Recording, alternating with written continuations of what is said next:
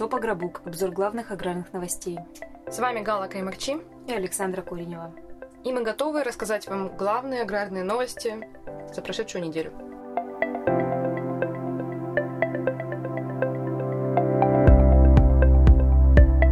Цены на пшеницу в мире должны продолжить падение. Аграрии могут снова передержать подсолнечник. Россельхознадзор призвал тщательнее проверять семена. Эти и другие новости расскажем вам подробнее.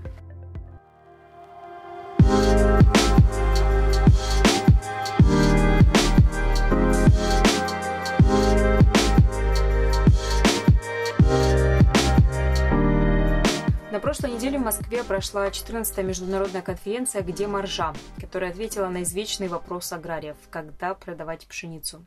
Выступление главы Института конъюнктуры аграрного рынка Дмитрия Рылько не дало шансов на оптимизм. Он объяснил, что с текущими экспортными ограничениями Внутренняя цена на пшеницу с протеином 12,5% на базисе CPT Новороссийск так и будет болтаться в коридоре от 14 до 15 тысяч рублей за тонну имеется в виду без НДС. С начала сезона цена лишь однажды выскакивала из этого коридора. Она опускалась до 13 700 рублей в августе. В результате, как объяснил эксперт, колоссального притока зерна. Но потом снова вернулась, так сказать, в прежнее русло. По расчетам ИКАР выходит, что как бы не менялись в ближайшее время курс доллара или цена на ФОБе, вряд ли эти виртуальные барьеры цена снова сможет преодолеть. Но от базиса CPT Новороссийск, как мы помним, в целом танцуют и все остальные цены внутри России, и они довольно низкие. Вот. Э, единственное, что в центре страны предложение тройки оказалось несколько ниже, чем э, в прошлые годы, поэтому сейчас разница между фуражом и продовольственной пшеницей довольно существенная. Что касается базиса ФУБ Новороссийск, то здесь, по оценке Дмитрия Рылько, в течение оставшихся месяцев сезона продолжится сползание цены до 280-285 долларов за тонну. Причиной эксперт назвал рост ставок кредитования по всему миру, из-за чего развивающимся странам становится все сложнее финансировать свои закупки продовольствия, а также более высокое, чем на аналогичную дату прошлого года мировое предложение зерна. Это макроэкономический прогноз. Но если брать ближайшее будущее, то э, рынок немного пугает инициатива России не продолжать зерновую сделку. Снова пошли эти разговоры, и на это отреагировала уже, отреагировал уже мотив. Цена там стала возрастать в последние дни, но это такое скорее исключение из правил. Стратегия хранения зерна в этом сезоне себя, к сожалению, совсем не оправдала.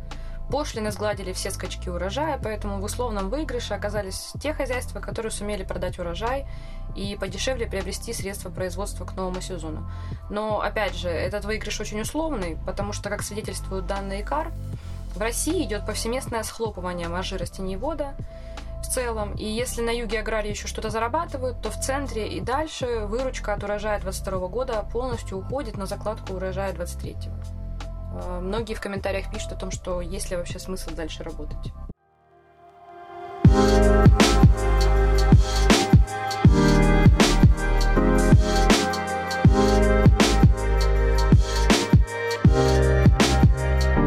Ну э, субсидии и сокращение сева. Планирует ли Минсельхоз вообще каким-то образом спасать растениеводов? Ответ на этот вопрос мы также услышали на конференции «Где маржа?», Замминистра сельского хозяйства Андрей Разин сообщил, что в 2023 году продолжится выплачивание субсидий на производство зерна по ставке 2000 рублей. Причем в текущем году в зачет пойдет и то зерно, которое было продано в прошлом году. Правда, сегодня на зерновую субсидию в бюджете предусмотрено на 2023 год всего 10 миллиардов рублей, при этом в 2022 году было выделено свыше 21 миллиарда рублей, то есть это в два раза меньше. Минсельхозе считает, что отрегулировать рынок должно сокращение посевных площадей под пшеницей и увеличение под зернобобовыми. Еще в декабре Минсельхоз согласовал с регионами план структуры площадей, в котором посевы пшеницы должны уменьшиться на полмиллиона гектаров по сравнению с прошлым сезоном. Посевы под яровым ячменем, напротив, следует увеличить на 400 тысяч гектаров для растущих нужд животноводства. Ну и площади по зернобобовыми должны вырасти на 125 тысяч гектаров, прежде всего за счет сои и гороха. Ну, кроме того, что сами аграрии сокращают площади, еще и погода вмешивается. Э, на днях Русагротранс заявил, что около 6% э, площади сева озимых культур придется пересевать. Эти площади уже потеряны в результате притертой ледяной корки, засухи и других бедствий. Больше всего после перезимовки ушло площадей в центре России. Там около 15% пострадало от э, погодных катаклизмов.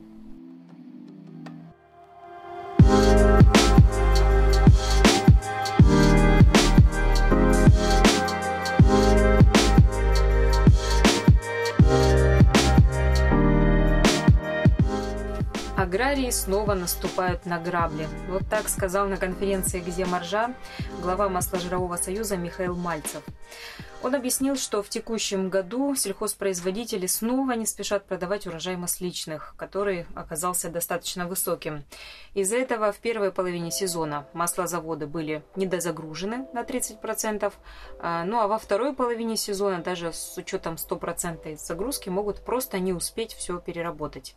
И в новый сельскохозяйственный год мы опять войдем с рекордными переходящими остатками. Директор по закупкам сырья группы компаний «Благо» Виктор Пашков даже попытался пытался оценить эти переходящие остатки. Он сказал, что в прошлом году в новый сезон перешло 787 тысяч тонн подсолнечника, а вот в 2023 году в августе эта сумма может удвоиться э, до 1 миллиона 700 тысяч тонн, поскольку нет ритмичной загрузки мощностей. Аграрии, конечно, придерживают продажи не из вредности, а потому что в условиях падения рентабельности производства всех остальных культур подсолнечник еще хоть как-то помогал хозяйствам выехать. Но и здесь рассчитывать на сверхвысокую маржу теперь не приходится. Мировое предложение масла достаточно высокое, в особенности из-за сбора пальмы, поэтому цены на масла продолжают падать. По словам Дмитрия Рылько, каждую неделю подсолнечное масло теряет в цене примерно 5-10 долларов э, на базе Сифоп Новороссийск. Впрочем, в отличие от пшеницы, цены на подсолнечник все-таки реагируют на изменение курса доллара. Тут чем слабее рубль, тем выше могут подняться цены. По оценкам ИКАР, Центральном федеральном округе на базе CPT тонна подсолнечника сегодня стоит 34,5 тысячи рублей с НДС. Если же доллар будет дешевле 70 рублей, то цена окажется в коридоре 32-34 тысячи рублей. При подорожании доллара свыше 75 рублей цена, соответственно, поднимется до 36-38 тысяч рублей за тонну. То же самое и с ценой на сою. При крепком рубле может быть падение до 37-39 тысяч рублей, при крепком долларе повышение до 44-45 тысяч рублей. Но говоря об этих прогнозах, можно снова вернуться к Михаилу Мальцеву, который сказал, что подсолнечник нужно продавать ритмично, потому что в момент, когда продавать начнут все, цена снова обвалится.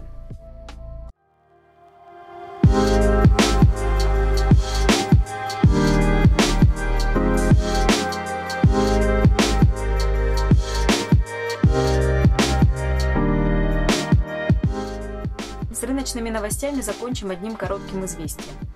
Минсельхоз России распределил квоты на экспорт зерна, и это снова было сделано по историческому принципу. То есть те, кто больше продавали в начале сезона, получили большую квоту и на вторую половину сельхозгода.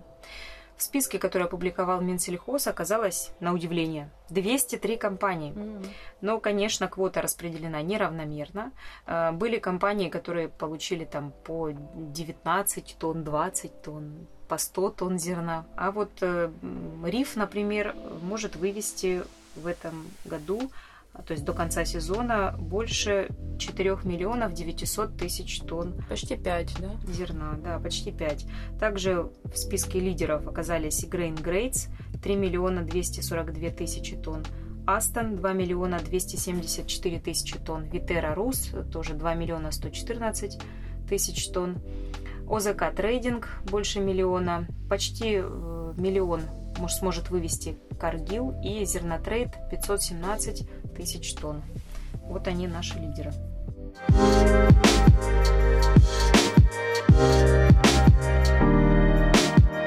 Россельхозцентр в Ростовской области призвал аграриев проверять семена сельхозкультур перед посевом. Сотрудники филиала заявляют, что в этом году участились случаи, когда семенной материал не соответствует заявленным характеристикам. В первую очередь это касается импортных партий семян подсолнечника и кукурузы. В числе наиболее частых проблем специалисты Россельхозцентра назвали смешение нескольких сортов или гибридов, а также некачественное протравливание, которое иногда видно даже невооруженным глазом по разному цвету окраски семян. Понятно, почему Россельхозцентр предлагает аграриям внимательнее относиться к семенам. Участились случаи, когда их просто подделывают. Ведь, как известно, импорт э, семян Минсельхоз России собирается ограничить. Э, буквально 17 февраля правительство России намерено обратиться в Евразийский экономический союз с предложением по квотированию импорта семян. Вот. Но, ну, тем не менее, уже середина февраля, и я думаю, что все аграрии, которые хотели, наверное, уже ввезли. Тем не менее, наша наука продолжает тоже движение вперед. Э, был создан Национальный селекционно-семеноводческий консорциум, который будет заниматься селекцией и производством семян подсолнечника. В него вошли компания-экспортер Биотон, э, один из крупнейших масложировых холдингов ЭФК, а также производитель семян Русиц и Краснодарский НИИ масличных культур имени Пустовой-то. Кроме того, усиленно занимается семеноводством компания Щелково Агрохим. А, на конференции, где Маржа меня просто поразило заявление ее главы Салиса Каракотова о том, что к 2025 году Щелково Агрохим сможет обеспечить 50% потребностей в семенах сахарной свеклы. При том, что сейчас ну, Россия да, обеспечена там 5-6% всего. Вот, ну, такие грандиозные планы есть. Ну, он также заявил, что раньше наши сельхозпроизводители отдавали зарубежным семенным компаниям около 100 миллиардов рублей в год. Эти деньги должны остаться в стране.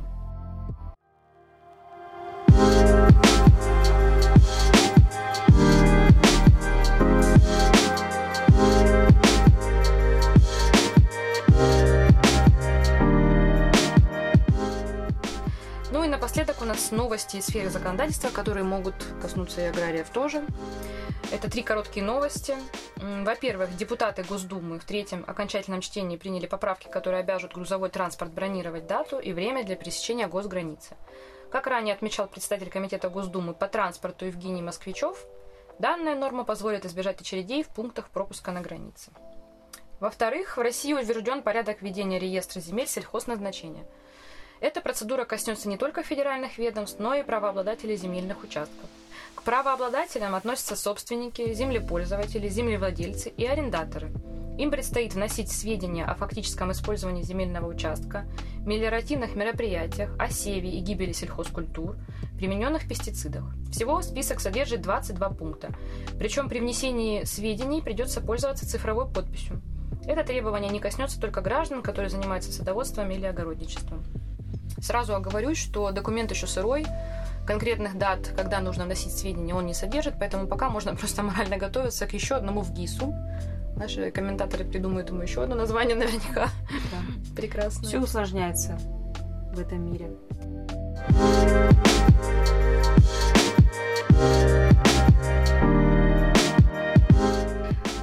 Последняя новость. С февраля был ужесточен федеральный закон об охоте и сохранении охотничьих ресурсов. Согласно седьмому пункту э, статьи 40 этого закона, охот инспекторы получили право на применение физической силы и оружия для задержания браконьеров. Ранее инспекторы могли только проводить проверки, изымать незаконно добытых животных, продукцию, оружие, транспорт и документы. Ну а теперь охотники, которые не согласовали свой визит в охот хозяйства, могут э, еще и быть подстрелены. Ну, вот это, конечно, такая пугающая новость. Кого-то может даже порадовать. Если честно. Да, кого-то может порадовать, а кого-то Нам, как защитникам животных, это даже хорошо. Да, но с другой стороны, надеемся, что охотинспекторы будут очень внимательны. Да, что подстрелят э, действительно браконьеров, а не тех, кто... Случайно зашел. Да, и вообще был ни при чем.